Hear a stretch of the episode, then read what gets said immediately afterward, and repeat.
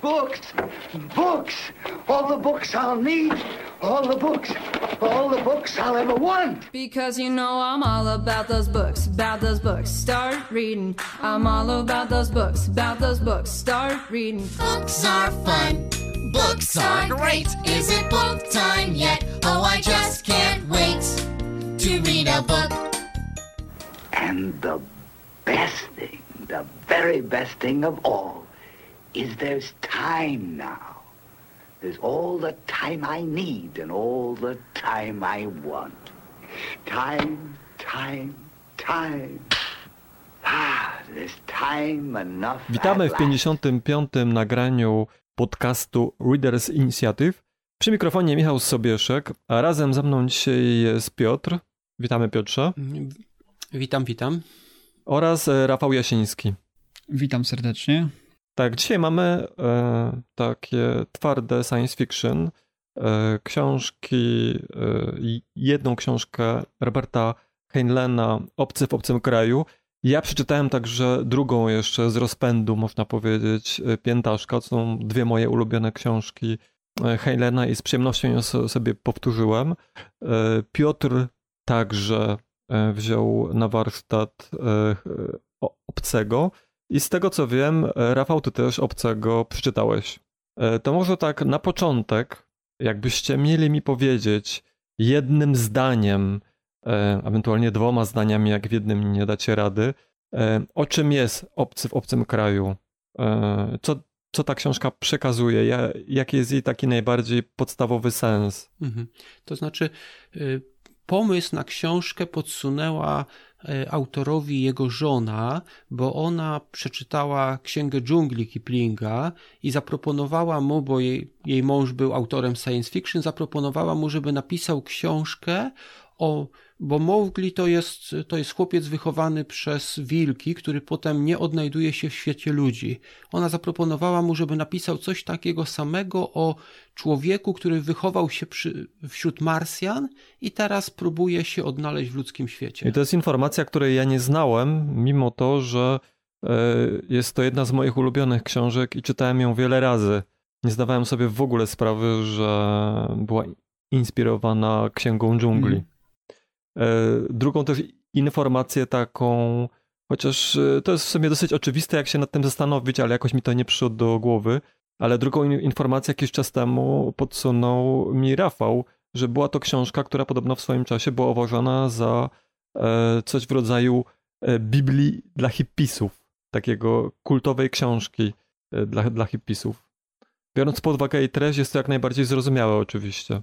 E, Rafale, jak ty miałbyś jednym zdaniem określić o, o, Mm, obcego, o czym ta książka Są te jest? elementy, znaczy te wątki wolnej miłości, prawda, y, życia w, w swojego rodzaju komunie, y, tutaj troszeczkę uprzedzając fakty, w której główny bohater, y, y, znaczy którego główny bohater jest guru niejako w jakimś stopniu. Natomiast jeżeli miałbym jednym zdaniem określić tę książkę, y, tak z perspektywy całości, bo, bo ona troszeczkę na początku zachęca do innego rodzaju literatury, natomiast później przekształca się w troszeczkę taką alegorycz, alegoryczną historię, to powiedziałbym, że to jest taka opowieść o tym, co by było, gdyby Mesjasz stąpił na ziemię w czasach nam współczesnych, tak bardziej, tak bliższych nam, bo, bo wiadomo, że książka powstawała w innym okresie.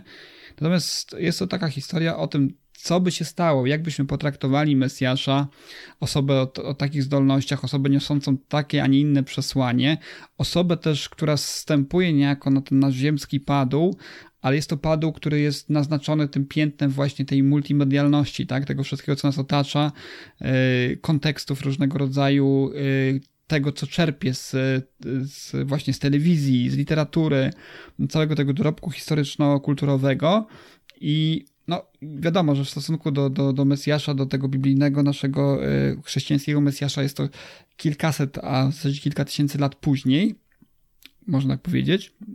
To tysiąc lat z okładem, prawda?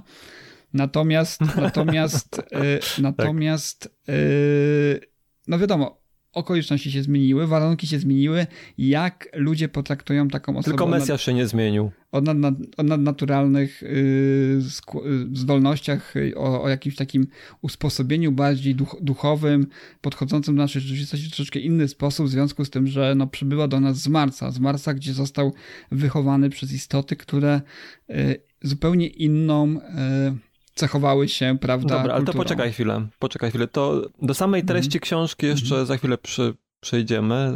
Za chwilę ją tak pokrótce streścimy, żeby słuchacze, którzy tej książki nie czytali, to że, żeby wiedzieli o, o, o czym mowa, ale zależało mi na tym właśnie, żeby starać się jakby je, jednym zdaniem e, streścić. Ja mogę jednym słowem powiedzieć No. jeszcze. Ewangelia, to jest po prostu Ewangelia taka powiedzmy przetworzona przez y, znaczy apokryf ewangeliczny y, właśnie w Heinleina, wersji science który, fiction. w wersji science fiction właśnie, w sztafarzu science fiction.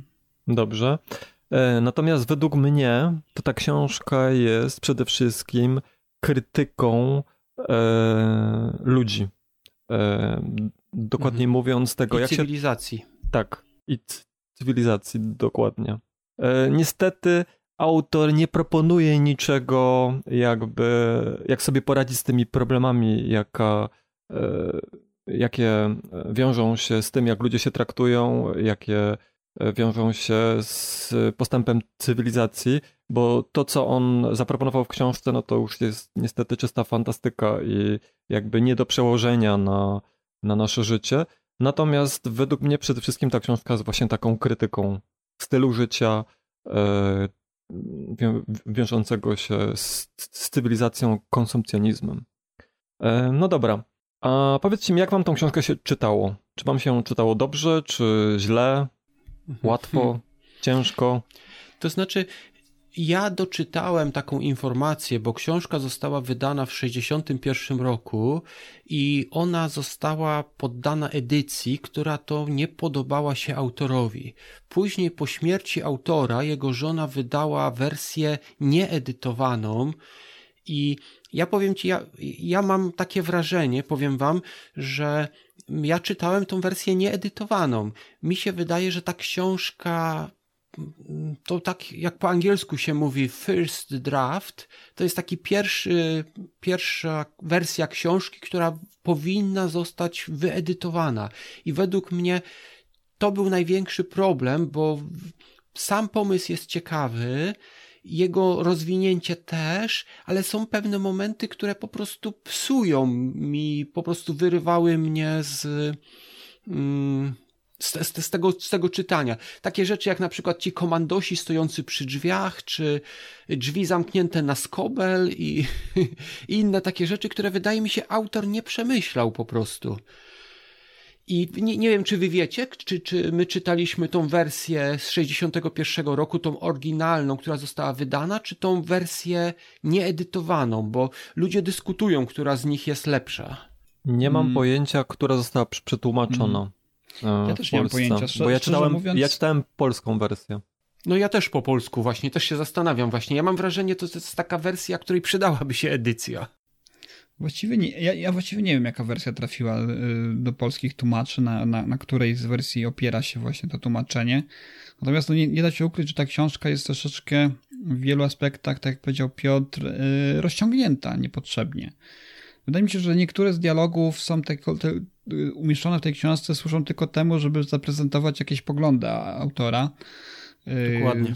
Stanowiska, po prostu y, jego spojrzenie na rzeczywistość, jego jakąś krytykę właśnie tego, o czym wspomniał Michał, y, konsumpcjonizmu, tego, tego uprzedmiotowienia y, religii, bo taki, taki e- element się pojawia, komercjalizacji religii chociażby, tego, co jest ważne w religii, a tego, co zostało odrzucone ze, względów czysto właśnie showmeńskich, wręcz bym powiedział, czy, czy, czy też y, taki, takiego, takiego zwykłego blichtru, który otacza religię, a No i sk- takie skupienie się na zarabianiu przede wszystkim e, mamony. pieniędzy. Znaczy, Tak. bliższy, bliższy Amerykanom wydaje mi się, że jest to też y, element historii i kultury, ponieważ y, no my oczywiście znamy te, te, to, to z filmów, znamy to z literatury, tych właśnie kaz, kaznodziei, prawda, amerykańskich, którzy się pojawiają właśnie w, w popkulturze amerykańskiej. jest... Ale wiesz co, to jest to, ja wiem, e, taki typowy, tam jest w książce przedstawiony taki typowy amerykański kaznodzieja w wielu przy przykładach i w, jeśli chodzi o kościół, e, bo tam jest e, pokazane to na przykładzie zupełnie osobnej re, religii, akurat nie chrześcijańskiej, ale tam takiej wzorowanej na religii chrześcijańskiej, ale z drugiej strony E, wiesz co, krytyka kościoła taka związana e, z tą finansową stroną jest dosyć powszechna. To nie dotyczy tylko właśnie takich typowych amerykańskich e, kaznodziejów czy kościołów. No na pewno nie jest to obce nam, bo my, my, my już znamy to właśnie, tak jak powiedziałem, z telewizji, z kina. Natomiast no to swoją jest drogą. To ba bardziej takie show, krytyka tego showmańskiego, prawda? Robienia show z religii, robienia takiego czegoś co przypomina właśnie bardziej y, to, co można zobaczyć w Las Vegas niż w kościele, prawda? Więc to jest, to, to jest, to jest, to jest ciekawa, ciekawy tutaj element tej historii. Natomiast no, wydaje mi się, że książka jest zbyt obszerna i, i zapytałeś, jak nam się tę książkę czytało. Mi się tak. do pewnego momentu czytało tę książkę bardzo dobrze, bo ja spodziewałem się, że będzie to literatura troszeczkę innego rodzaju, tak? Y, spodziewałem się y, tej takiej niejako za... Hmm, zapoczątkowanej właśnie w pierwszych rozdziałach historii, która będzie prowadziła do tego wątku inwazji z kosmosu, tak? Bo gdzieś tam ten element się pojawia, że, że, że właśnie Michael Smith jest pierwszym takim jakby pionierem tej cywilizacji. Znaczy tak, bo należy powiedzieć, bo może streśmy tak pokrótce, o czym ta książka jest. Mhm. E, głównym bohaterem tam jest e, e taki chłopak, młody mężczyzna, który urodził się na Marsie i który wychowywał się na, na Marsie, w dodatku był wychowywany przez Marsjan, z, z, którymi ludzie w tej książce w ogóle nie mieli wcześniej kontaktu. I tam został znaleziony przez drugą wy, wyprawę na Marsa, wzięty na Ziemię. E, więc on przez całe swoje dzieciństwo i powiedzmy taką wczesną młodość nie miał w ogóle kontaktu z ludźmi. Jego pierwszy kontakt z ludźmi to już jak był e, w wieku dwudziestu paru lat. Mhm. Musiał się nauczyć e, języka angielskiego i poznać wszelkie takie obyczaje, zwyczaje, które dla każdego człowieka są oczywiste, a dla, dla niego były kompletnie obce. No jak e, został przywieziony na ziemię, to wtedy e, rozpętała się taka, mm, jakby to powiedzieć, no zaczęło się tworzyć dużo pro, problemów z tego względu, że on był e, dziedzicem takiego imperium finansowego związanego z, z napędem statku. Był też, jego rodzice byli bardzo bo, bo, bogaci i on te wszystkie pieniądze odziedziczył. W dodatku jeszcze e, był jakby pierwszym e, Marsjaninem na Ziemi. Też za, za bardzo nie wiedziano jak go traktować, czy jako Marsjanina, czy jako ambasadora z, z Marsa. Z, punkt, z punktu widzenia prawa obowiązującego w Ameryce, nie wiem czy, czy to jest e, realne, czy to, czy to w jakiś sposób przedstawia rzeczywistość, natomiast no, według tego, co, co pisze autor, był niejako władcą Marsa, tak? Był niejako no właśnie nie, głową, nie, głową właśnie nie wiedzieli, jak go uważać. cywilizacji, nie? Właśnie nie wiedzieli, jak go traktować. To, to był ten, mm. ten problem. On był e, ten... E, istniało takie ryzyko właśnie, czy ryzyko, istnieje taka możliwość, że może być traktowany jako władca Marsa, bo jest tam pierwszym i jedynym człowiekiem. Z drugiej strony e, wraz z jego przybyciem ludzie się dopiero dowiedzieli, że Mars tak naprawdę jest za, zamieszkany, bo wcześniej e, ludzie nie zdawali so, sobie z, z, z, tego sprawy, myśleli, że Mars jest pusty. E, no i na Ziemi zaczął się uczyć właśnie dopiero ludzkich obyczajów, ludzkiego je, języka e, i w ten sposób autor zdawał się pokazać to, jak bardzo, znaczy tą swoją krytykę o, obecnych społeczności, między innymi religii, to co ty mówiłeś, Rafale. Mhm. No tak. I tak jak powiedziałem, no dla, mnie, dla mnie ta książka w zupełnie innym kierunku zmierzała na samym początku. Ja spodziewałem się tutaj więcej y, tej dynamiki, która, którą cechują pierwsze rozdziały, bo tam też jest właśnie ten wątek, y, w którym wiele osób chce niejako y, no, zdominować, czy też przyciągnąć Michaela Smith, Smitha Valentina na swoją stronę. Wiadomo, czy to dla korzyści materialnych, czy dla korzyści politycznych jakichś. Tak, rząd go nie chciał wypuścić ze swoich łap, można powiedzieć. No dokładnie, a później wchodzimy w jakieś takie sfery abstrakcji, kiedy Michael y, Valentine styka się z takim kaznodzieją i przyjmuje to, jakoś trawestując sobie na swój sposób, przyjmuje to jako drogę dla siebie, tak? Czyli drogę do, do, do czegoś, co, co może okazać się y, dla ludzkości zarówno wybawieniem, jak i, jak i też drogą do destrukcji. No i później już wchodzimy w te takie wątki mesjanistyczne, zaczynają się dziać rzeczy, które tutaj określiłbym chyba mianem znaczy się, No właśnie, ty to też... jakoś dziwnie odczytujesz, Rafale, bo ja na, na to w ogóle tak nie widziałem. E, bo Michael nie rozumiał, dlaczego ludzie się zachowują tak, jak się za, zachowują.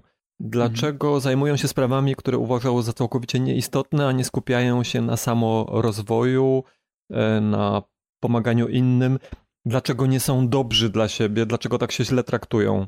I, mhm. e, i w pewnym momencie doszedł do wniosku, że to jest kwestia świ świadomości, pewnego rozwoju. I uznał właśnie po spotkaniu z tą religią, o której ty mówisz z tym kościołem i potem jeszcze po wielu tych różnych innych mm, sp sp spotkaniach, bo on też przez jakiś czas pracował w cyrku, e, gdzie się właśnie uczył jak, e, jak być tym showmanem i tak dalej, uznał, że najlepszą drogą do tego, e, żeby pomóc ludziom e, zmienić się, rozwinąć się, e, to jest właśnie religia, czyli stworzyć swój własny kościół, gdzie będzie mógł e, skoncentrować się na tym, żeby ludzie mogli się rozwijać i że, żeby zaczęli być e, lepsi dla siebie i dla innych. Mhm. Dlatego Tylko, właśnie że mówiłem, wiesz, że. Ja, ja, no? ja bym się zgodził z Rafałem. Tam jest bardzo dużo mesjanizmu, bo tam przecież jest kwestia tego, że jeżeli ci ludzie się nie zmienią, no to przyjdzie kara. Tam jest mowa o zniszczeniu planety, nie? Tam jest mowa o tym, że on ma szansę skłonić tych ludzi do zmiany. Jeżeli oni się nie zmienią, no to cała planeta zniknie. Ale zniknie. Dlaczego? Zostanie zniszczona. Przez tak kogo? jak została zniszczona ta wniejsza planeta, o której tam też Aha, mowa w tej tak, książce. Tak, nie? tak, bo tam jest jeszcze coś takiego, że Marsjanie e, jako rasa dużo bardziej rozwinięta e, dysponują właśnie możliwością i rozważają nawet zniszczenie Ziemi. Natomiast e, ja nigdy tego nie traktowałem jako... To jest, to jest zbyt, zbyt proste określenie, znaczy określenie, które nie oddaje pełni tego, co, do, do czego dążą Marsjanie, ponieważ Marsjanie nie postrzegają y, y, y, niszczenia tych, tych planet, które stają na ich drodze, którymi się stykają, y, jako, jako niszczenie, jako destrukcję. On, on, oni raczej, powiedziałbym, z braku lepszych określeń asymilują te planety, tak? ale wiesz, ale ludzie, którzy by byli na takiej planecie, którzy, która by zniknęła, zmieniła się w meteory, uznaliby to jednak za zbrodnie, tak, za zniszczenie, nie? Fizy fizycznie planeta zostaje, tak. zostaje poddana destrukcji, natomiast y, sami Marsjanie, ta taka powiedzmy zbiorowa świadomość marsjańska, ponieważ jest to cywilizacja, co mi się bardzo podobało u Heinleya, jest to cywilizacja, która wychodzi poza te ramy Star Trekowych, prawda, obcych cywilizacji, gdzie, gdzie, gdzie zazwyczaj mamy humanoidów, którzy powiedzmy z fizjonomii troszeczkę inaczej wyglądają, natomiast no, poza wszystkimi innymi kwestiami są y, ludzcy bardzo humanoidalni, tak? Chyba dawno nie oglądałeś Star Treka RFL. No wiadomo, że te nowsze odcinki i, i wraz z rozwojem się serii, z rozwojem serii to, to, się, to się wszystko zmieniało, natomiast... No ja akurat mówiłem taką, o tych starszych Star Trekach, no ale słucham cię. E, tu mamy raczej taką wizję właśnie cywilizacji, która umyka troszeczkę naszym y, pojęciom, tak? To jest coś, mhm. coś w rodzaju jakiejś takiej można świadomości. Nazwać? Oni znaczy... nie mają, ma, oni mają problem z jedzeniem, zjadają siebie nawzajem, mają bardzo mało wody, nie potrafią sobie mm. jej dostarczyć. Ja bym Rzeczywiście, powiedział, że to są Piotr dzikusi. ma rację. Piotr ma rację, jest, tam cywilizacją jest, tego nie, nie da się... Znaczy w, tam jest w... po prostu ten mit szlachetnego dzikusa. Są źli ludzie, którzy mają cywilizację, która niszczy środowisko, a tam są szlachetni dzikusi, którzy żyją bez, roz, bez żadnej cywilizacji, ale to znaczy oni są lepsi. Trzeba by dodać, jak ta cywilizacja wygląda, bo cywilizacja marsjańska, e, to jak tam e, Michael e, kiedyś powiedział, 90% jakby tej cywilizacji to funkcjonuje po śmierci, po, po mhm. śmierci fizycznego ciała. bo w tej książce, którą napisał Heinlein, to wygląda w ten, w ten sposób, że Marsjanie nie uważali śmierci jakby jako końca życia, tylko że po śmierci do, dopiero wtedy e, ta istota, e, ten Marsjanin e, zaczynał faktycznie się liczyć w społeczeństwo jako osoba taka w pełni dojrzała. I dopiero wtedy zaczynał się ten faktyczny taki rozciągnięty na tysiąclecia rozwój artystyczny, umysłowy, naukowy i tak dalej. I jakby u nich ten rozwój skupiał się wyłącznie na tej sferze takiej psychicznej i umysłowej, a z, z, zupełnie jakby mm, nie zajmowali się tą stroną fizyczną, dlatego żyli, jak to e, Piotr ujął, jako dzikusi, którzy mają problemy tam z dostarczaniem sobie wody czy jedzenia. Chociaż nie było nigdzie tam napisane, że oni mają jakieś problemy z wodą czy z jedzeniem. Było tylko powiedziane, że woda jest dla nich bardzo cenna i że e, zjadają ciała swoich zmarłych i traktują to jako część takiego. Co, tam było powiedziane, że przecież dzielą się wodą tylko w obrębie swojego własnego grona, tej swojej rodziny, i to jest taki bardzo ważna rzecz, bo wody jest bardzo mało. I, I to, że zjadają siebie nawzajem, to też świadczy o tym, że mają za mało. Ja bym powiedział, że oni po prostu nie zwracali na to uwagi. Oni po prostu przyjmowali to, że jest mało wody i mało jedzenia, i że ludzie umierają, i że trzeba ich później zjadać jako coś normalnego. Tak. Oni nie przy, przyjmą, bo, bo człowiek, my byś, gdybyśmy żyli w takich warunkach, my byśmy to uznali za problem, który rozwiązalibyśmy na przykład tworząc więcej jedzenia, czy tworząc wodę na przykład w sposób chemiczny, być może niszcząc przy okazji środowisko, ale zrobilibyśmy sobie więcej pożywienia i więcej wody, nie? No tak. Mhm. Natomiast ja właśnie jakoś nigdy nie odbierałem e, tej książki jako e, takiej mesjanistycznej. Ale ona, ona od początku do końca jest takim właśnie. Znaczy sama końcówka jest taka. Tak jak powiedziałem, to no jest taka i... Ewangelia y, Valentina Michaela Smitha. To jest od samego początku do końca. Zresztą y, twórcy okładek nie są zbyt subtelni. W no, wielu właśnie wydaniach się pojawia właśnie ten element ukrzyżowania, prawda? To który prawda. jest, no, powiedziałbym, ogromnym spoilerem już samym sobie, prawda, jeżeli chodzi o tę książkę wiemy do czego to dąży, ale no tak, taka, taka, jest, taka jest po prostu wykładnia tej książki, powiedziałbym po prostu. Współczesny Mesjasz wstępuje, prawda, z, z nieba, no prawda, wraca z planety Mars, to prawda, ale wyposażony w narzędzia i możliwości, które y, stawiają go wyżej ponad przeciętną jednostkę. Jest czysty, prawda, jest takim tabula rasa, niezapisaną kartą, książką, takim czystym, wręcz dziecięcym, sam, na samym początku zwłaszcza tej książki, charakterem, który no jest... Y, znaczy czystym w sensie niewinnym, bo on nie, on nie jest tabula tak. rasa. On mhm. jest y, tablicą jak najbardziej zapisaną, ale przez zupełnie inną cy mhm, cywilizację. Mhm ale w stosunku do naszych ludzkich emocji, naszych ludzkich y, win, problemów, które, które dotyczą społeczeństwa ludzkiego, cywilizacji. No tak, on tego wszystkiego nie ma, zgadza się. Nie, nie, nie, ma tego obciążenia, jakie wiąże się y, jakby z wychowaniem w, jego, e, w ludzkim w społeczeństwie. Pojęciu, w jego pojęciu nie istnieje, nie ma czegoś takiego jak rozróżnienie pomiędzy dobrem a złem też. Y, warto to zauważyć, ponieważ robi też rzeczy, które no, z punktu widzenia znaczy, naszej... Znaczy nie do końca. On naszej bardzo teologii, dobrze... naszej, naszej humanistycznej Rafale, on, wiedzy.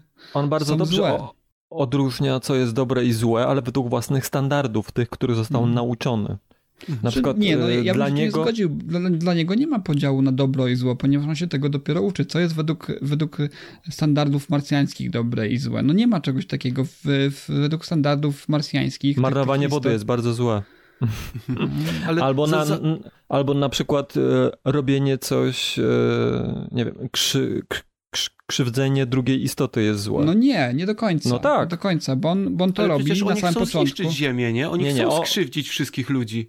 Oni, oni hmm. uważają siebie za wyższych, oni uważają, że oni mają rację, oni mają możliwość zniszczenia całej ziemi i oni chcą wykorzystać tą swoją możliwość. To jest, wiesz co, to jest pokazanie siebie, no wyobraźcie sobie, przybywają y, Hiszpanie ze swoimi karabinami, przybywają do Azteków I oni uważają, że my mamy karabiny, my możemy decydować, co jest dobre i złe. I dokładnie w takiej samej są Marsjanie.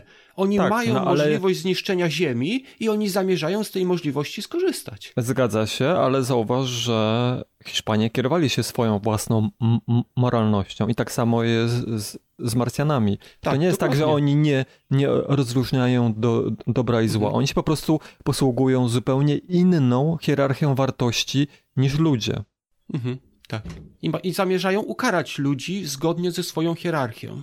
Znaczy, ja nie wiem, czy to kwestia ukarania, bo ja miałem wrażenie, że to bardziej jest kwestia tego, że e, społeczeństwo ludzkie zmierza donikąd. E, ludzie się nie, nie rozwijają, e, niszczą się nawzajem. E, dlatego Marsjanie zastanawiali się nad tym, czy Ziemi po prostu nie, nie usunąć.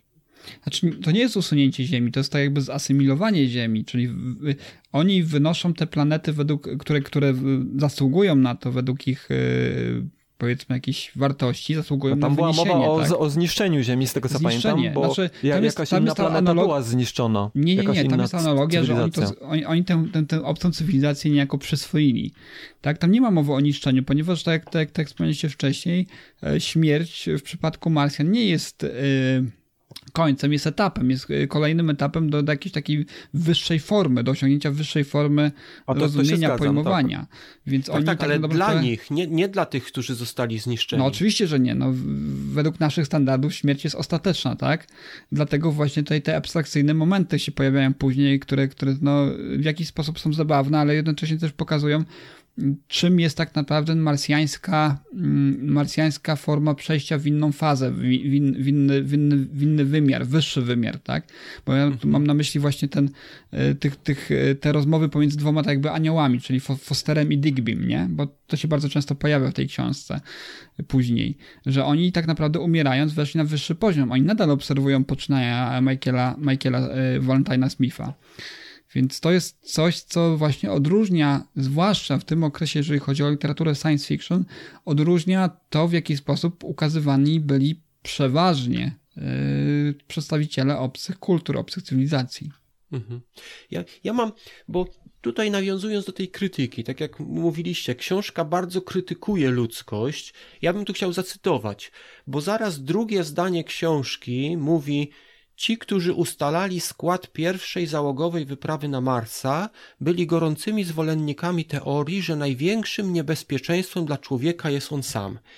I, I powiem ci, i, znaczy wam powiem, bo nas jest dwóch, że, że to jest mój problem z książką, bo na Marsa leci załoga, jest wiele problemów po drodze, promieniowanie kosmiczne, mnóstwo rzeczy, a oni martwią się o tym, czy, czy te osiem osób się tam dogada i czy się nie pozabijają w tym statku kosmicznym. Wydaje mi się, że, że autor przesadza trochę z tym. Przecież ludzie, którzy na przykład opłynęli świat w trzy lata, wyprawa Magellana, nie pozabijali się. Byli na bardzo malutkim statku, przez, przez całe lata byli razem wspólnie i byli w stanie no, do, opłynąć świat i zrobić wiele rzeczy po drodze, a on ma, on się zastanawia, czy osiem osób, wybranych osób, to nie są jakieś tam osoby pierwsze, lepsze, że one pozabijają się lecąc na Marsa i że to jest głównym problemem, nie? I tu, tu, to jest mój problem z tym, że autor przesadza z tym. Ja rozumiem, że ludzie mają problemy, że my zabijamy się, mamy wojny, niszczymy środowisko i tak dalej, ale, bo nie wiem, czy pamiętasz, e, Rafale, my omawialiśmy wspólnie taką książkę, w której autor twierdził, że współczesny świat jest o wiele lepszy niż mówią statystyki, jest lepszy niż przeszłość. Także ludzkość zmierza w dobrym kierunku. Takie są fakty a autor jednak był zwolennikiem, zresztą hipisi, którzy uwielbiają tą książkę, byli zwolennikami, że ludzkość zmierza w złym kierunku i jest coraz gorzej. Tak, Fact, Factfulness, nie pamiętam teraz autora, ale faktycznie fa fajna książka dla tych, którzy twierdzą, że, że, że wszystko jest y, obecnie najgorsze i, i jesteśmy w najgorszym stadium rozwoju cywilizacji.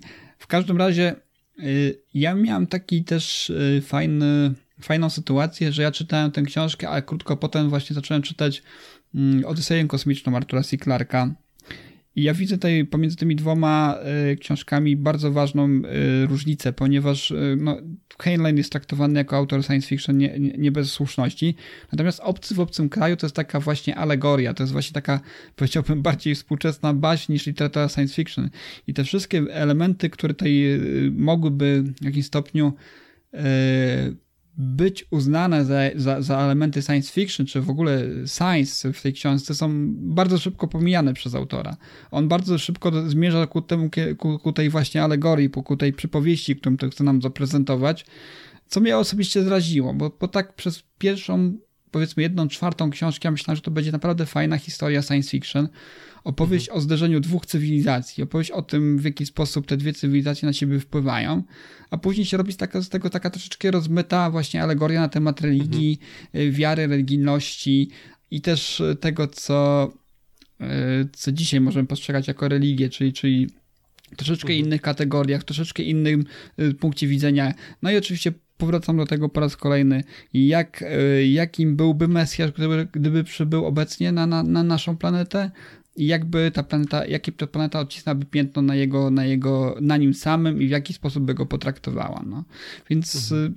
Y, troszeczkę mi się to rozmyło no ja tego, w trakcie lektury. Ja tego w ogóle tak nie, nie odbierałem, szczerze mówiąc, mhm. nigdy właśnie, że owszem, jest tam, jak teraz to mówisz, jak wcześniej o tym rozmawialiśmy, to owszem, wi widzę to i oczywiście sam koniec, e, za którym ja nie przepadam, nigdy nie lubiłem końca tej książki, E, jest bardzo taki typowy i oczywisty i bardzo mesjański, ale nigdy tej książki nie, od, nie odbierałem jako takiej alegorii, e, tak jak ty to mówisz i nie wydała, nie wydała mi się też rozmyta i jakby przeciągnięta.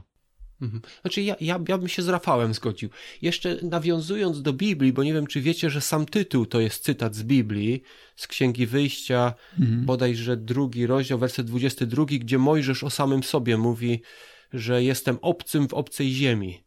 To są, to są słowa Mojżesza z Biblii, ale nawiązując do, do treści. Mi początek się bardzo podobał, bo początek jest taki dość sensacyjny, tam się dużo dzieje, jest y, samo to jak oni go traktują, wykradanie go z po, tego podobne szpitala. Podobne odczucia. To, to jest najfajniejsza część tej książki z takiej czysto narracyjnej tak, perspektywy. Tak. To się bardzo tak? fajnie czyta. -hmm. A mm -hmm. potem, potem się zaczynają gadać. Potem Później zaczynają... ta książka się staje przegadana po prostu. Tak, tak. I potem mm -hmm. gadają i, i, powie... i w tamte momenty są bardzo słabe, bo według mnie autor pokazuje bardzo często swoją ignorancję. Na przykład w pewnym momencie porównuje Majka Smitha porównuje do Einsteina i mówi, że tak jak ludzie nie wierzyli Einsteinowi, to nie będą wierzyć y, Majkowi, nie mhm. uwierzą mu. I wydaje mi się, że autor nie ma pojęcia o tym, że Einstein popełnił wiele błędów i naukowcy, którzy mu nie wierzyli, robili słusznie, że sam Einstein przez bardzo długi czas na przykład zaprzeczał teorii kwantów, która okazuje się jest prawdziwa i Einstein to Einstein był tym, który wstrzymywał naukę, wstrzymywał odkrycia i tak dalej. Tak więc ja mam takie wrażenie, że autor momentami pokazywał, że on nie ma pojęcia o, o tym, o czym mówi. Mhm. To, to, to było na przykład to, czy inne błędy typu, że na przykład, że Paster odkrył bakterię, co też jest nieprawdą i, i wiele innych takich faktów, które wskazywały, że autor coś tam wie o historii, coś tam słyszał, ale tak na dobrą sprawę nie sprawdził tego. I tu ja bym właśnie wydaje mi się, że edycja du dużo by zrobiła, że ta książka powinna zostać dana do przeczytania komuś, kto mógłby sprawdzić pewne fakty, które autor się powołał, bo powiem wam, te, te, momenty właśnie, kiedy on się powoływał na Einsteina, czy powoływał na Pastera i gadał głupoty, krótko mówiąc, to mnie w tym momencie odstręczyło to, a ja lubię tego autora, bo uważam jego książki takie jak na przykład Starship Troopers, czy moja ulubiona książka Władcy Marionetek, mm -hmm. to są genialne dzieła i ja tamte dwie książki polecam tego autora, zresztą ekranizację również tamtych książek. Ja miałem tutaj takie wrażenie, zwłaszcza później po zetknięciu się z, z książkami Artura C. Clarka, ja miałem takie wrażenie, że przestrzeń, jaka dzieli tych dwóch autorów jest ogromna, jeżeli chodzi o to, jakie oni mają podejście do science fiction. Bo dla mnie, dla mnie, przynajmniej po lekturze Obcego w obcym kraju, Heinlein nie jest autorem science fiction. On świetną baśń opowiedział, tak na dobrą sprawę. Bardzo fajny taki apokryf współczesny dotyczący właśnie tego wątku e, postaci Mesjasza, który pojawia się współcześnie. Zresztą zwróćcie uwagę, e, Michael Smith Valentine również, podobnie jak ewangeliczny Chrystus, łamie tabu ta łamie masę tabu, które były w Ameryce y, lat 60. Y, bardzo istotne. Tutaj kwestia seksualności, y, tworzenia związków jakiego, jakiego, jakiegokolwiek rodzaju, prawda? Przełamywania pewnego rodzaju konwenansów. No to wszystko, czym się cechuje w stosunku do właśnie staroszkolnej, prawda, Biblii Chrystus, prawda? Bo zestawiając oczywiście właśnie Biblię, Stary Testament z tym, co, co, czego dokonał Chrystus i co dokumentują Ewangelii w jakiś stopniu, to mamy tą samą postać, tak? Ona przełamywała te, te wszystkie konwenanse, wszystkie dogmaty religijne w jakiś sposób obowiązujące w danym okresie. Tak samo zachowuje się właśnie Michael Smith Valentine. Znaczy, wiesz co, ja tego tak nie odbieram, Rafale, bo e, Chrystus tego nie robił dla samego przełamywania czegokolwiek. Ale Michael też tego nie on, robi on... dla przełamywania, wiesz, on robi tak, bo tak uważa za słuszne, że to jest droga dla ludzkości, która może y, z jednej strony ocalić ludzkość, a z drugiej strony może sprawić, że ludzie będą no, po prostu szczęśliwsi, tak? Wyzwoleni właśnie z okowów pewnego rodzaju konwenansów i tabu. Mhm. No ale, no nie wiem, ja też nie, nie odbieram ona jest bardzo odrealniona. Piotr tutaj wskazuje właśnie na elementy, które jego, y, według niego i jak tutaj, tutaj wcześniej udowodnił, troszeczkę kłócą się z naszą wiedzą i, i naukową. Ja wiem, i tylko, historyczną, że dla, natomiast tylko, że e, dla, ja dla, sam, to jako dla samego przesłania książki to nie ma znaczenia tak na, Bardzo szybko, bardzo szybko. Znaczy Michał, to prawda, to, to nie ma znaczenia, ale to powinno zostać sprawdzone. I wiesz, ja rozumiem na przykład, że autor nie musi znać historii, tylko wiesz, tą książkę należało dać komuś, kto ma pojęcie na ten temat, kto wyłapałby takie błędy autora, bo historia jest ciekawa. Tylko wiesz, jak ty, ty wiesz, że na przykład coś jest, y, że autor popełnił jakiś błąd, no to ja uważam, że to jest y, jego lenistwo. Bo słuchaj, kiedy ja napiszę książkę o czołgach z II wojny światowej znaczy, co, e, i, i powiem Piotrze, coś o jakimś czołgu, co jest nieprawdą... Piotrze, ja się z tobą zgadzam, że lepiej jest, jak w książce, nawet science fiction, takie rzeczy się zgadzają. Już nie, niezależnie od tego, czy czyta to osoba taka jak ty, która wie, jak, y, jakie są fakty prawdziwe i w tym momencie E, irytuje się, jak w książce czyta właśnie rzeczy, które z, z jego wiedzą się nie zgadzają.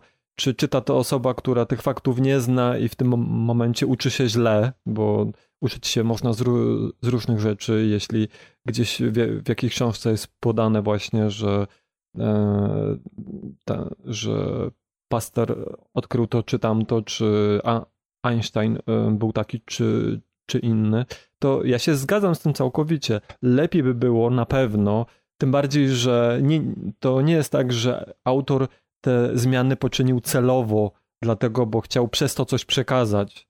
Najprawdopodobniej było tak, jak mówisz, czyli po prostu tych faktów nie znał, w związku z tym te błędy się przemknęły, nikt tego nie, nie sprawdził, nikt tego nie poprawił, no i tak to zostało w ostatecznej e, wersji książki.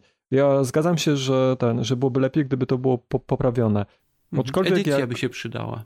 Jak ja to czytałem, to mi to nie przeszkadzało. Dla mnie ta książka była właśnie przy, przede wszystkim tą krytyką i bardzo mi się podobała dalsza część książki. Nie tylko ten e, sensacyjny po początek, ale potem jak e, Michael za zaczyna rozwijać tą swoją szkołę językową, jak zaczyna rozwijać to, te swoje, e, jak zaczyna przekazywać te swoje umiejętności e, dalszej grupie ludzi.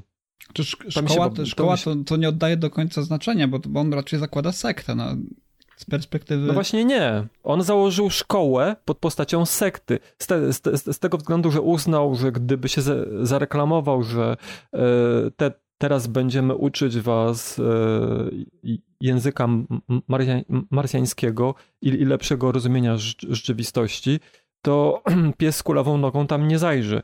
Natomiast jak zareklamował to, to właśnie jako sektę, czy jako kościół, a tak naprawdę to to była szkoła e, głównie je, językowa, ale uczenia też tych wszystkich e, niesamowitych zdolności, które Michael po, posiadał, bo on uważał, że tego wszystkiego, co on potrafi, to może się nauczyć e, każdy człowiek, bo on jest zwykłym Mhm. człowiekiem, genialnym, e, o bardzo wysokim ilorazie inteligencji, ale człowiekiem. Na, na, natomiast potrafił robić niesamowite rzeczy. I autor to właśnie wytłumaczył e, tym e, szkoleniem, które on przeszedł e, od wczesnego dzie- dzieciństwa na Marsie, u, ucząc się tego be, bezpośrednio od Marsjan. Mhm. Znaczy, tutaj mo, może rzeczywiście to jest y, ciekawszy. Może, znaczy, to chyba kwestia gustu jest, nie? Która część jest ciekawsza. Mi podobała się ta sensac, sensacyjna i później tak trochę przegadane, ale myślę, że chyba warto, żebyśmy weszli na tą taką, nie wiem, naj, najgorszą krytykę tej książki, która jest. To są postacie kobiece. My troszeczkę mówiliśmy o tym na grupie, bo nie wiem, czy wiecie, y, ruch feministyczny ma bardzo duży problem z tą książką, z, ha, z Highlinem, z właśnie z tą książką, No, bo z jednej strony dziwić. są bardzo, bardzo silne postacie kobiece, na przykład Jill, wydaje mi się, jest świetną babką, ale z drugiej strony ta, ta Jill, która jest momentami homofobiczna i w pewnym momencie mówi to zdanie, o którym dyskutowaliśmy, że 9 razy na 10 kobieta, która jest zgwałcona, to jest jej własna wina. Wydaje się, jest takie bardzo antyfeministyczne zdanie, czyli z jednej strony mamy silne postacie i można by powiedzieć, że to jest książka dla feministek napisana, z drugiej jednak strony te kobiece postacie mówią tak, jakby pewnie chyba raczej powiedzieli mężczyźni, nie? No pisał Tak. to facet. Tak, No, wiesz, ch- chyba to jest właśnie to. Michael Smith, Valen- Valentine Michael Smith jest taką postacią uniseksualną, która budzi y, podziw i też y, emocje no, natury erotycznej również u, u, u mężczyzn. Jest to też wspomniane w tym- w tej, w tej książce, więc to jest taki tego rodzaju, pewnego rodzaju kontrast, bo z jednej strony właśnie jest ta postać, która jest taka właśnie y, uniseksualna, a z drugiej strony jest też właśnie krytyka pewnego rodzaju zachowań homoseksualnych. Zresztą y, umówmy się, no Hershaw, który jest tutaj takim powiedzmy alter ego autora, przynajmniej Ale gdzie jest tam krytyka zachowań homoseksualnych? Mówi się o tych Jill, lu- Jill mówi, nie? Mówi się o, jest... o tych ludziach się mówi, tak? Tacy ludzie. Wiesz, dla mnie tacy, y, to określenie tego No ale typu... kto to mówi? Jill. Ale Albo z- Hershaw, nie jestem pewien. Albo Hershaw wspomina, że on może być też, że Michael może być też obiektem zainteresowania takich ludzi. Wiesz, dla mnie mówienie tak, ale tacy ludzie... jesteś to, to, pewien, że już- miał na myśli ho, ho, homoseksualizm, Tak, bo to tak, byłoby tak. I- kompletnie jest- bez sensu. Jest dialog, który, który nawet wklejałem u nas na naszym czacie, który dotyczył bezpośrednio de- y, homoseksualistów i mówić tam o takich ludziach. No to, to jest określenie, to, to, to, to jest właśnie y, sformułowanie, które jest no, pejoratywne w moim, w moim odczuciu. Więc, więc Ale no, i- pytanie, kto to mówił i kiedy to mówił? Bo nawet jeśli to, to mówiła Jill e, czy Hershaw, e, to jeśli to było mówione w pierwszej części książki, bo potem Jill przechodzi też Nie, to nie, to było szkolenie w, dalszy, w dalszej części książki, kiedy już Michael zakłada y, sektę. i mówi, a to Jill. Mhm, nie tak, jestem tak, pewien, Jill. albo Jill, albo Hershaw, ale... ale... Jill, Jill, Jill jest taka homofobi fo- homofobiczna. Ja bym tego może nie nazwał, ho- bo homofobia to jest strach przed homoseksualistami, nie? Y, To, to, to, to, to słowo jest takie dziwne trochę, ale jest właśnie troszeczkę anty. I to, to... Ale to by było bardzo dziwne, bo ona potem odkrywa, że nie ma w ogóle problemu z zainteresowaniem, e, żeby ko kobiety się nią interesowały. Zresztą potem oni żyją w tej takiej, nie wiem jak to nazwać. e, No komuna. tak, tak jak hipisi żyli, Tak, nie? No, no, Ty, typowo hipisko, w hipisowska takiej komuna grupie, taka, gdzie e, każdy mo może współżyć z każdym, niezależnie od tego, jakie jest płci, i tam nikt nie ma z tym pro pro Mhm. problemu. Najlepiej się czują Więc- nago, kiedy są. Tak, Znaczy, i co- oni tam są wszyscy nago, tak, przez większość Mhm. czasu.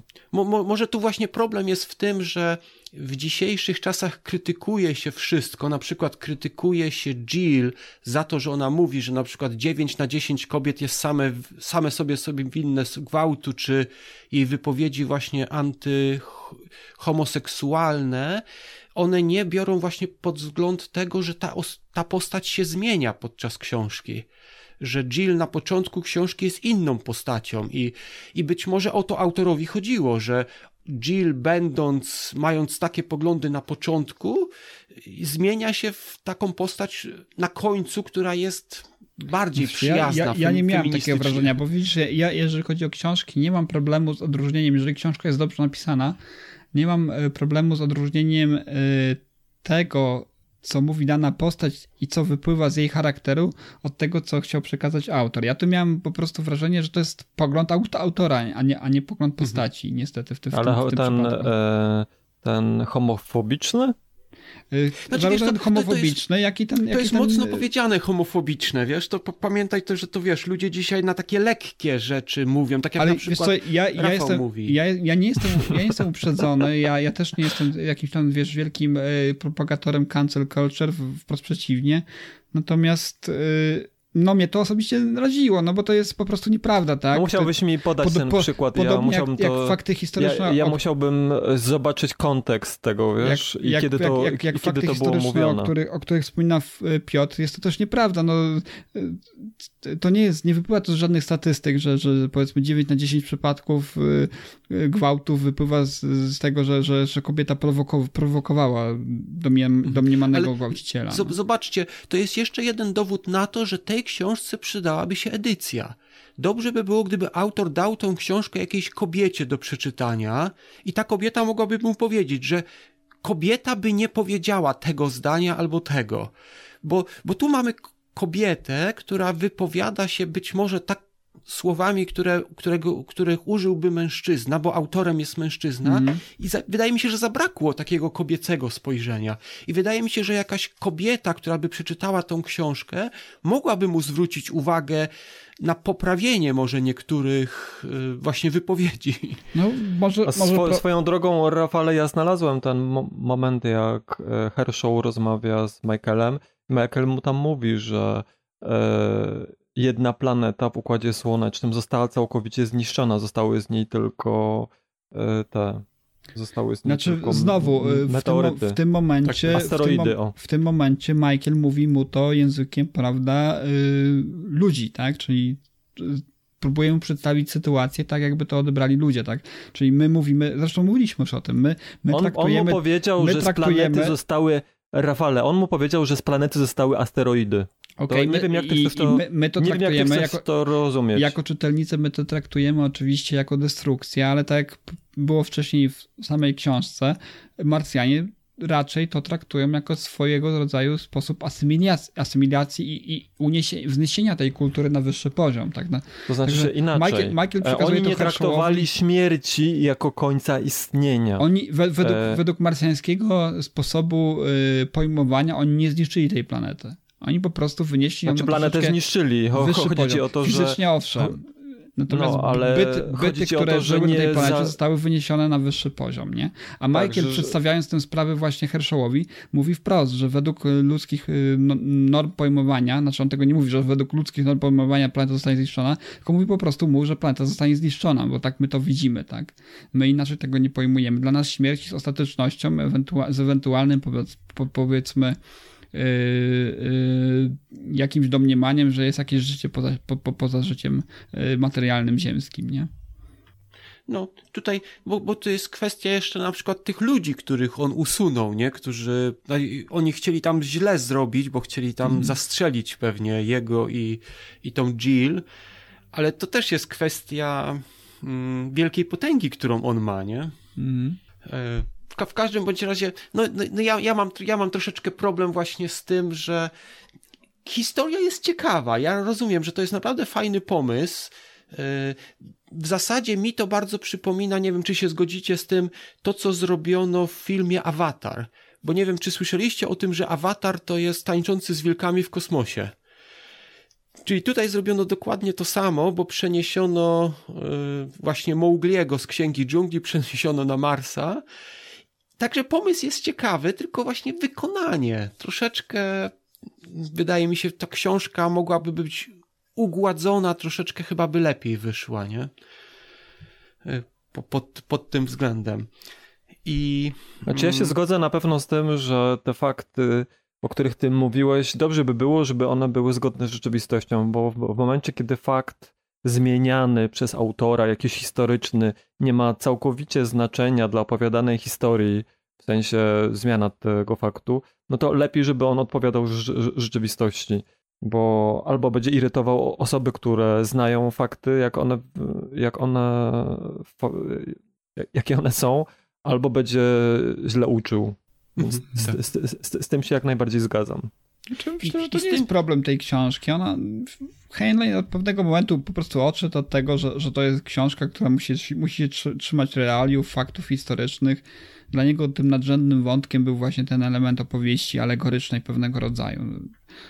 Ale ja, wiesz, nie, Rafale... ja nie mam problemu z tymi faktami historycznymi, szczerze mówiąc. Znaczy, ja, też, ja też nie miałem, no ale widzisz, e, ja się zgodzę z tym, że może to przeszkadzać osobom, które e, jakby te fakty świetnie znają, tak?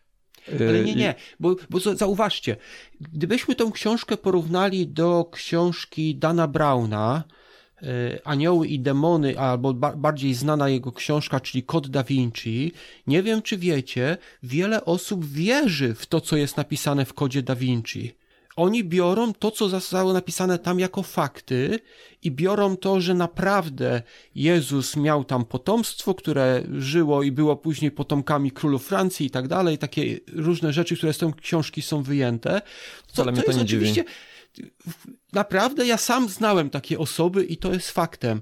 I zauważcie, że to samo jest z tą książką. Autor napisał taką powiastkę, i hipisi przyjęli to jako Biblię.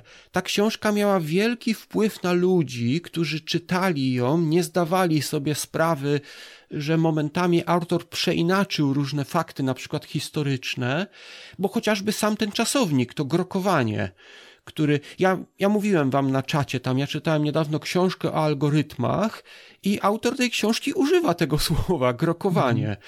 Czyli to słowo weszło do języka angielskiego i współcześnie jest używane we współczesnych książkach programistycznych, nie?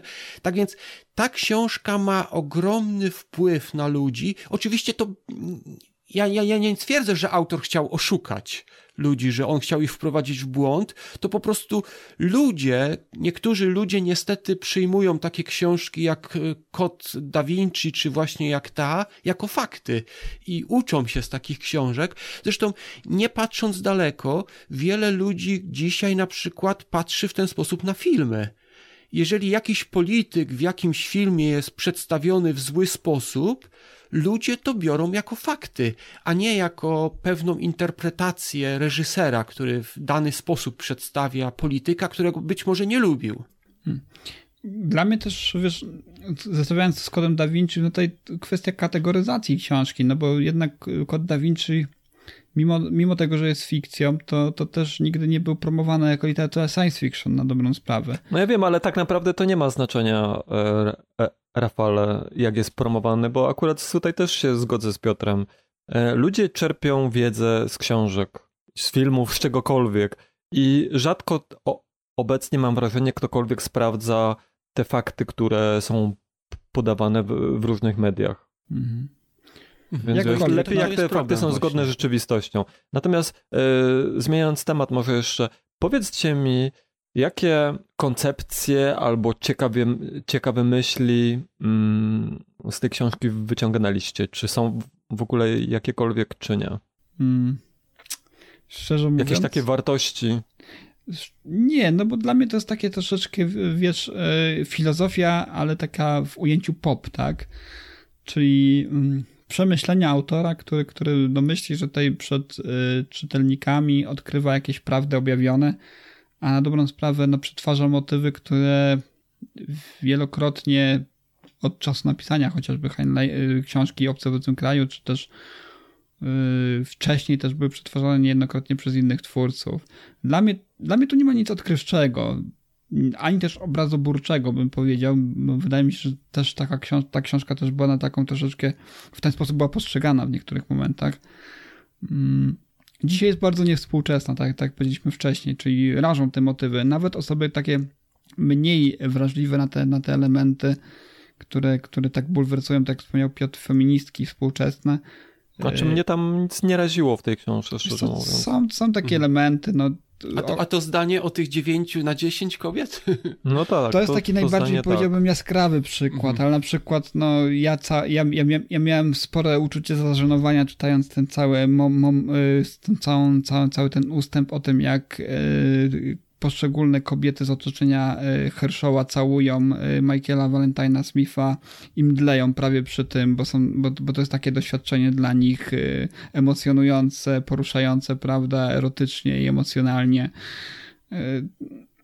Nie wiem, no ja, ja, czy, czy, z tej książki coś wyniosłem? No nie, no naprawdę nie, bo, bo w wielu obrazach filmowych, w wielu, wielu, wielu książkach miałem podobne motywy, dużo lepiej zrobione, dużo ciekawszy sposób pod, pod, podejmujące kwestie tego właśnie mesjanizmu, wątku, wątku właśnie Mesjasza, chociażby tutaj naj, najbliższym przykładem i chyba najbardziej takim oczywistym przychodzi mi do głowy z, z gatunku literatury science fiction, to jest Duna przecież, która wywraca troszeczkę element Mesjasza, który, który, którym Mesjasz, Mesjasz okazuje się nie do końca zbawicielem, a tak na dobrą sprawę wprost przeciwnie w kolejnych tomach chociażby Dune. Jest to ciekawsze w innych książkach, inni fantaści robili to lepiej.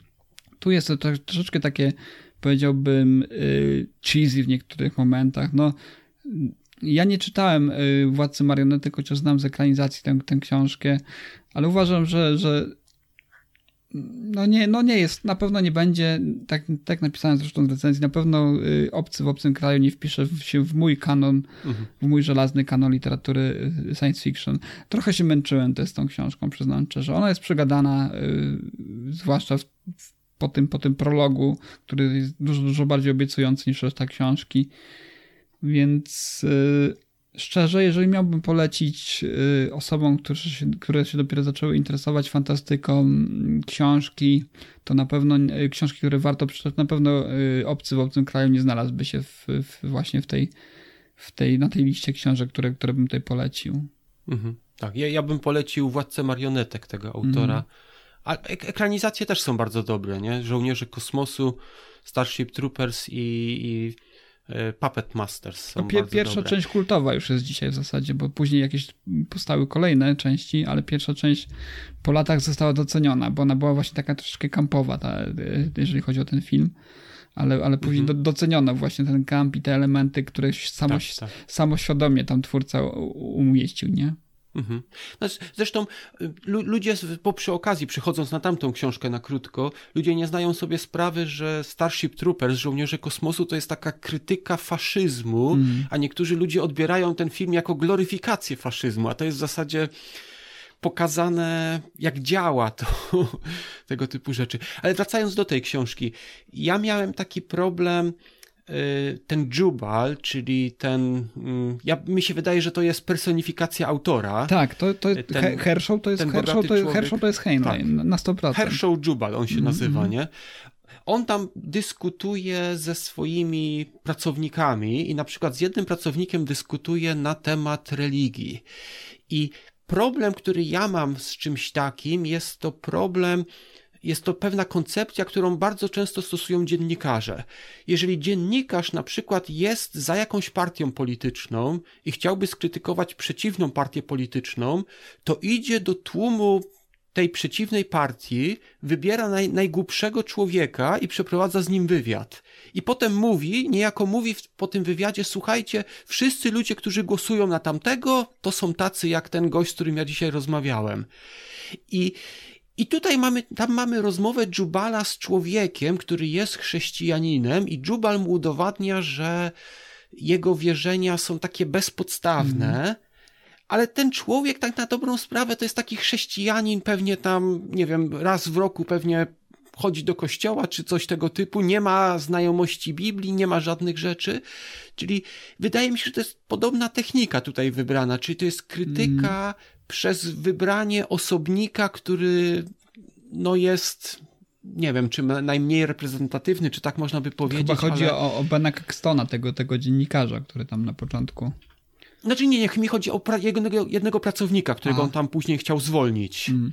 Nie wiem, czy pamiętasz, on mu tam y, udowadniał, że... Tego że, mechanika? Że, nie, nie pamiętam i, i nazwiska tam. Tam udowadniał mu, że kwestia tego, co się dzieje w kościele, kwestia, znaczy kwestia tego, co tam, co Jezus mówi o tym, że, że to jest moje ciało, że, że, że to jest znaczy, nie dokładnie to samo, co nie, robią... nie, bo ja pamiętam, już, już wiem o co ci chodzi. E, tam była ro, rozmowa, bo e, ten jego pracownik bardzo się wzburzał, e, że jak Michael opowiadał im o tym, że na Marsie oni jedzą zmarłych. I, mhm. dla, i dlatego i dla tego pracownika to było oburzające. Powiedział, że on nie będzie e, siadał do stołu z osobą, która zjada, która e, zjada inne rozumne osoby.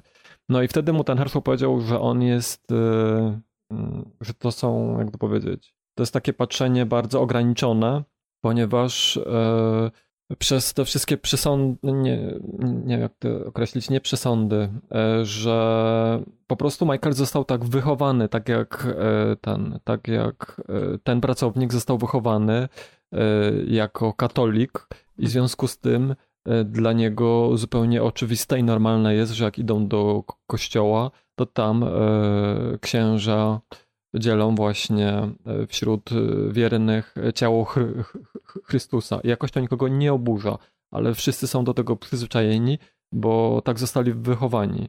I on, on, mu próbował to wytłumaczyć, a nie krytykował jakby kościoła samego w sobie. Jemu chodziło tylko o to, że, żeby tamten nie odrzucał Michaela, a jeśli nie jest w mhm. stanie z nim e, siadać do stołu i normalnie rozmawiać, a powiedział, że w, to, w takim razie E, niech się zwolni e, z pracy, bo on nie będzie e, tym, on nie będzie przy.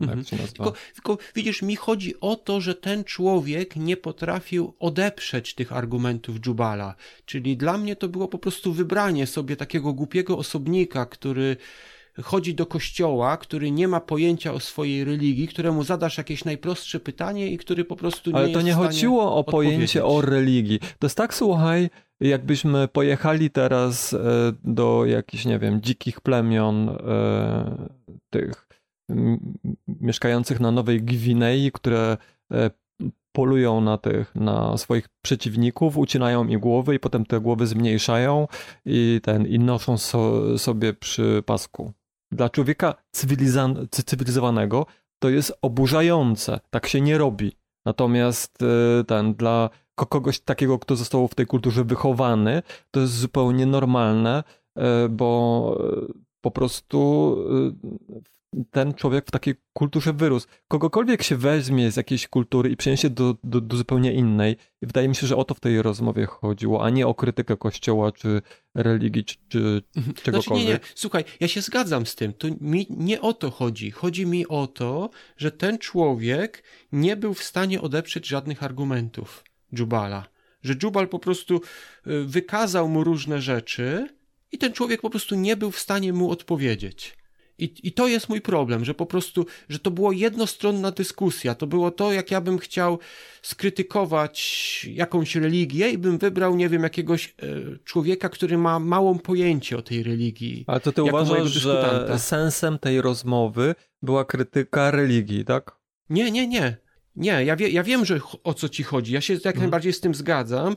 Y, co Jubal chciał zrobić? Moim problemem jest to, że jego rozmówca był człowiekiem po prostu mm, bez żadnych koncepcji, bez żadnych, nie, nie był w stanie wyrazić swojego zdania, poprzeć go argumentami. To był człowiek, który Ale wierzył w coś. był pracownikiem a... fizycznym, no. Tak, tak, tak. Mhm.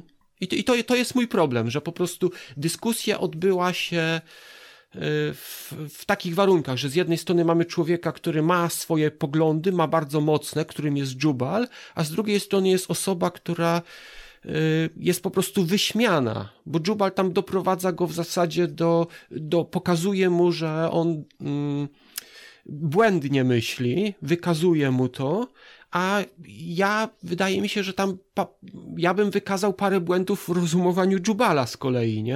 Po Jasne. prostu uważam, że ten człowiek był nie na poziomie do tej dyskusji, nie? I to jest Rozumiem. mój problem. Rozumiem. Natomiast jeśli chodzi o mnie, to e, mnie w tej książce e, bardzo się podobała e, ta koncepcja, że język determinuje to, w jaki widzimy świat. i nauka nowego języka, albo w ogóle nauka takiego całkowicie obcego i nowego systemu językowego, jak w tym wypadku była to nauka tego języka marsjańskiego, powoduje, że jakby na rzeczywistość się patrzy zupełnie inaczej i otwiera to zupełnie inne możliwości. E, I tak, ta, ta koncepcja w tej książce mi się bardzo podobała. E, no i sama ta koncepcja też, e, znaczy ta krytyka tego społeczeństwa, które też jakby myślę spokojnie mogłaby się odnosić do społeczeństwa obecnego, jak i ten nacisk stawiany na rozwój osobisty i jakby mhm. takie praktycznie rzecz biorąc bardzo duże mo możliwości rozwoju każdego człowieka. Bo tam A też... nie uważasz, że ta krytyka była trochę przesadzona? Ta krytyka cywilizacji? To znaczy, jeśli chodzi o to, co wyście mówili wcześniej z Rafałem, że to nie jest tak, że jakby zmierzamy do zagłady i że ci pisarze, którzy przedstawiają takie wizje, że teraz jest, czy, czy, czy, czy źródła w ogóle, które przedstawiają, że teraz jest wszystko źle i nigdy nie było źle tak jak teraz, to ja się z tym zgadzam, że tak nie jest. Owszem, też czytam czasami właśnie takie publikacje, które pokazują, że media i mm, ten i często ludzie skupiają się na tym, co jest obecnie najgorsze, no, zupełnie nie widząc tego, jakie są osiągnięcia i co jest w, w obecnej rzeczywistości, w, obecnej cywilizacji dobre. Natomiast w, w tam, wiesz, nie żyłem w latach 60., więc trudno mi powiedzieć, czy ta krytyka e, społeczeństwa tamtejszego była przesadzona, czy nie. Nie znam też tamtych czasów na tyle, żeby móc się wypowiadać w tej kwestii. Mhm. Rozumiem, że ty uważasz, że krytyka była przesadzona. Znaczy, i słuchaj, ja jestem jak najbardziej krytyczny co do cywilizacji, co do, nie wiem, wojen, tego, co ludzie zrobili, głód i tak, i wiele innych rzeczy, ale z drugiej strony ja widzę pozytywne rzeczy cywilizacji. Ja na przykład teraz czytam książkę o historii medycyny i nie wiem, czy wiecie, na przykład w przeszłości w szpitalach operacje przeprowadzano w budynku, który znajdował się gdzieś daleko poza szpitalem albo w dzwonnicy i podczas operacji wdzwoniono w dzwoń, bo to robiono na żywca. Wszystkie rzeczy. I gdy sobie pomyślisz o dzisiejszej medycynie, to my jesteśmy szczęśliwi, że żyjemy w dzisiejszych czasach, że... No ja wiem, w, w, w, ogóle przecież kiedyś w XIX wieku to im brudniejszy miał fartuch lekarz, tym mhm. znaczyło, że tak. był, jest lepszym lekarzem. Mało tego, czasami takie fartuchy były przekazywane z pokolenia na pokolenia, na, na pokolenie właśnie, nieprane, niemyte e, i ja mhm. jako takie pokazanie, że, ten, że jest się niesamowitym lekarzem, bo aż e, tak bardzo jest zakrwawiony i brudny ten fartuch. Już nie mówiąc o tym, że przecież też kiedyś e, wyjaławianie narzędzi albo mycie rąk to też w, mhm. w ogóle tak. nie było praktyką. Higiena jest bardzo młodą nauką. Tak, tak. Dokładnie. Mhm. Dobra, e, ja myślę, że będziemy się już powoli zbliżać do, do końca, chyba że chcecie jeszcze coś na temat e, obcego powiedzieć. Ja powiem tylko tyle, że mm, tą książkę czytałem już kilka razy, dobrych, myślę, że 4-5 razy, jak nie więcej. I teraz, jak zacząłem ją czytać po raz kolejny, to czytała mi się tak samo dobrze, jak, e, jak kiedyś. Na początku jedyne co, to, to miałem takie wrażenie, że ta książka jest właśnie mm, bardzo źle traktuje tych y, kobiecych bohaterów, że ta książka jest bardzo taka skupiona na tej męskiej perspektywie. Natomiast to było w pierwszej części książki, w takiej jednej trzeciej, może w, w połowie. Potem e, to się zmieniło. E, jeszcze z takich ciekawostek, bo ty mówiłeś Piotrze, że powstały, że, że były dwie, dwie wersje. Natomiast słuchajcie, druga wersja, ta wersja rozszerzona, to ona e, została odkryta w latach 90. E, dokładnie mówiąc w roku 91 i udostępniona, tak jak mówiłeś, przez wdowę po Heinlenie, a w 95 było pierwsze tłumaczenie tej książki na język polski i to było w, w miesięczniku Fantastyka. Natomiast nie, niestety nie udało mi się znaleźć, która wersja była przetłumaczona. Czy ta wersja oryginalna, czyli i ona, ta oryginalna w, w ogóle, czyli to pierwsze wydanie takie skrócone, to słuchajcie, było o 30% krótsze. Mhm. To jest bardzo dużo w, w, według mnie. E, prawie jedna trzecia książki e, została wycięta w tej wersji pierwotnej. Natomiast większość, w większości nieco wyżej jest oceniana ta wersja rozszerzona, czyli ta pierwotna wersja, która, którą Heinlein napisał, ale która nie została dopuszczona do druku, która została dopiero wydana właśnie w latach 90. E, latach 90. Mhm, mhm. To znaczy, bo wiesz co, y, on właśnie sam, e, Heinlein, on bardzo nie lubił tej wersji pierwotnej. On nawet nazywał, że ona jest taka telegraficzna, więc być może ona rzeczywiście była skrócona. Ta pierwsza wersja i dopiero w 80 bodajże pierwszym jego żona po jego śmierci wydała 91. Właśnie... 91. 91, tak. tak. Po jego śmierci jego żona wydała tą wersję nieedytowaną, nie? Tak, tak. I, Natomiast i, nie, i dyskusje nie dotarłem... się toczą na temat tego, która wersja jest lepsza. Tak, tak, ale to nie, to nie jest tak, że jakby mm, powszechnie jest uważane, że ta wersja jest lepsza, czy tamta wersja jest le, lepsza. Z tego, co ja czytałem, bo y, przyjrzałem teraz kilka artykułów, to e, raczej uważa się, że ta wersja, e, ta wersja Heinlena, ta wersja rozszerzona jest lepsza, ale to nie jest takie powszechne, że to nie jest tak, że wszyscy tak uważają. Część, e, część krytyków uważa, że ta wersja mm, przycięta, krótsza jest lepsza. Mhm. By, być, być może właśnie edycja Pewnie Rafał też tak myśli, że przydałoby się tak. książkę tak. trochę skrócić. Tak. Moje zdanie jest pewnie inne. Ja, bym, ja jestem dość krytyczny wobec tej książki. Mi się pomysł podoba, ale wykonanie jest trochę słabe męczą mnie trochę te momenty tam niezgodne z historią, ale uważam, że tą książkę warto przeczytać chociażby z tego powodu, jaki ona miała wpływ na ruch hipisów, na słowotwórstwo, czyli powstało nowe słowo w języku angielskim dzięki tej książce. Czyli to jest książka, która odcisnęła swoje piętno mm, zarówno w historii literatury, jak i w historii języka angielskiego i, i może chociażby z tego powodu warto po nią sięgnąć. No ja uważam, że zdecydowanie warto. Aczkolwiek z, pewnie nie jest to książka dla wszystkich, bo jest tam mm. faktycznie sporo takich filozoficzno-religijnych dy, dyskusji. Pewnym, nie, nie jest to na pewno książka akcji science fiction. to, w ten sposób y, tej książki nie można e, reklamować.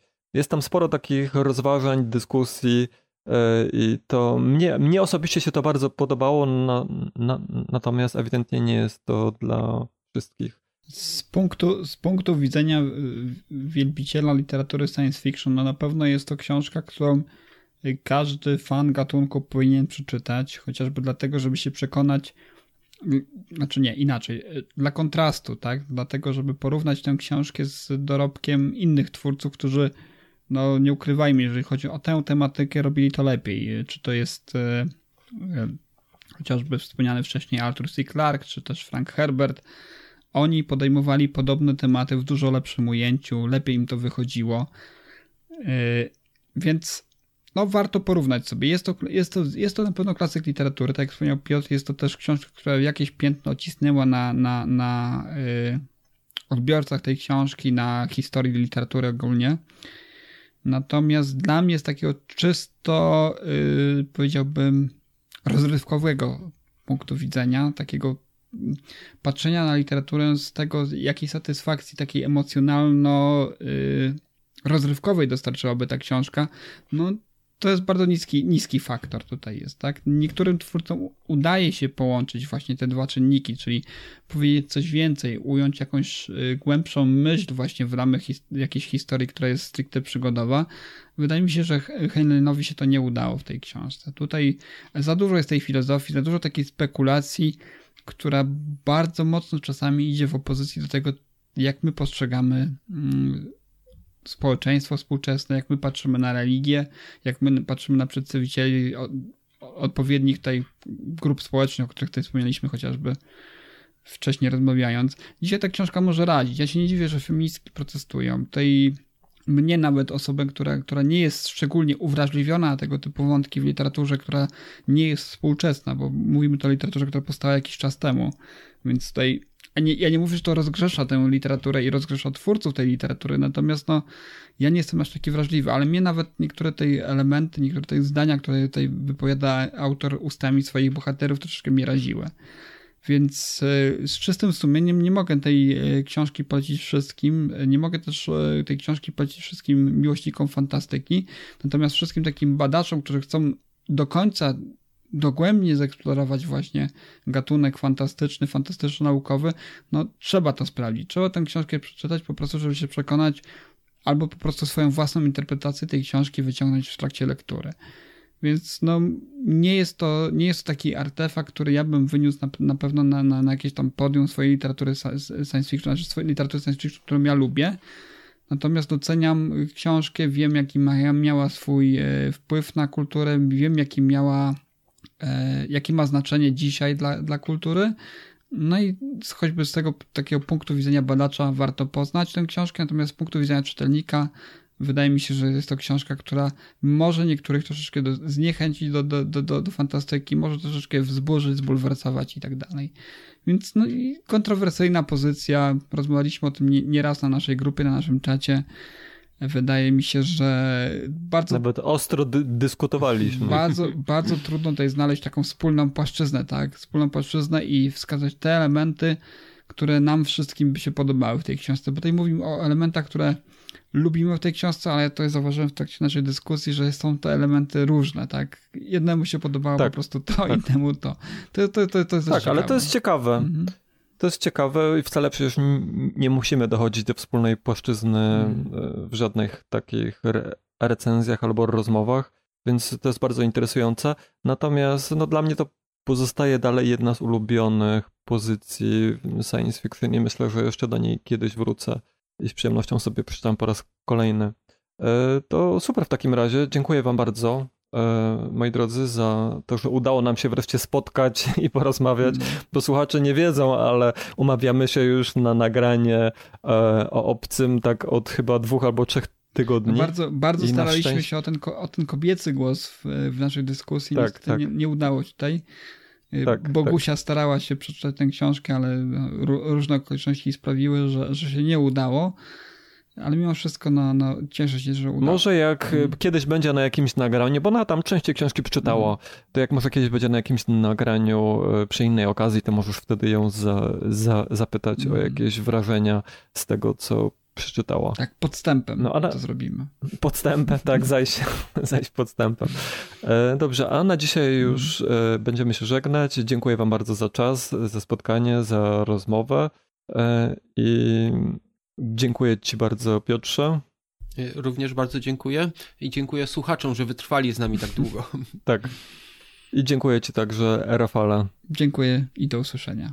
Do usłyszenia. Cześć. Do usłyszenia. There's so many books to choose. Get on board, you just can't lose. Books expand your mind, it's true. Reading books is good for you. I love reading. Oh, I'm out a book, check it in, check it out. Gonna say hi to the dictionary, picking out a book, check it in, check it out. I'm going down to the line.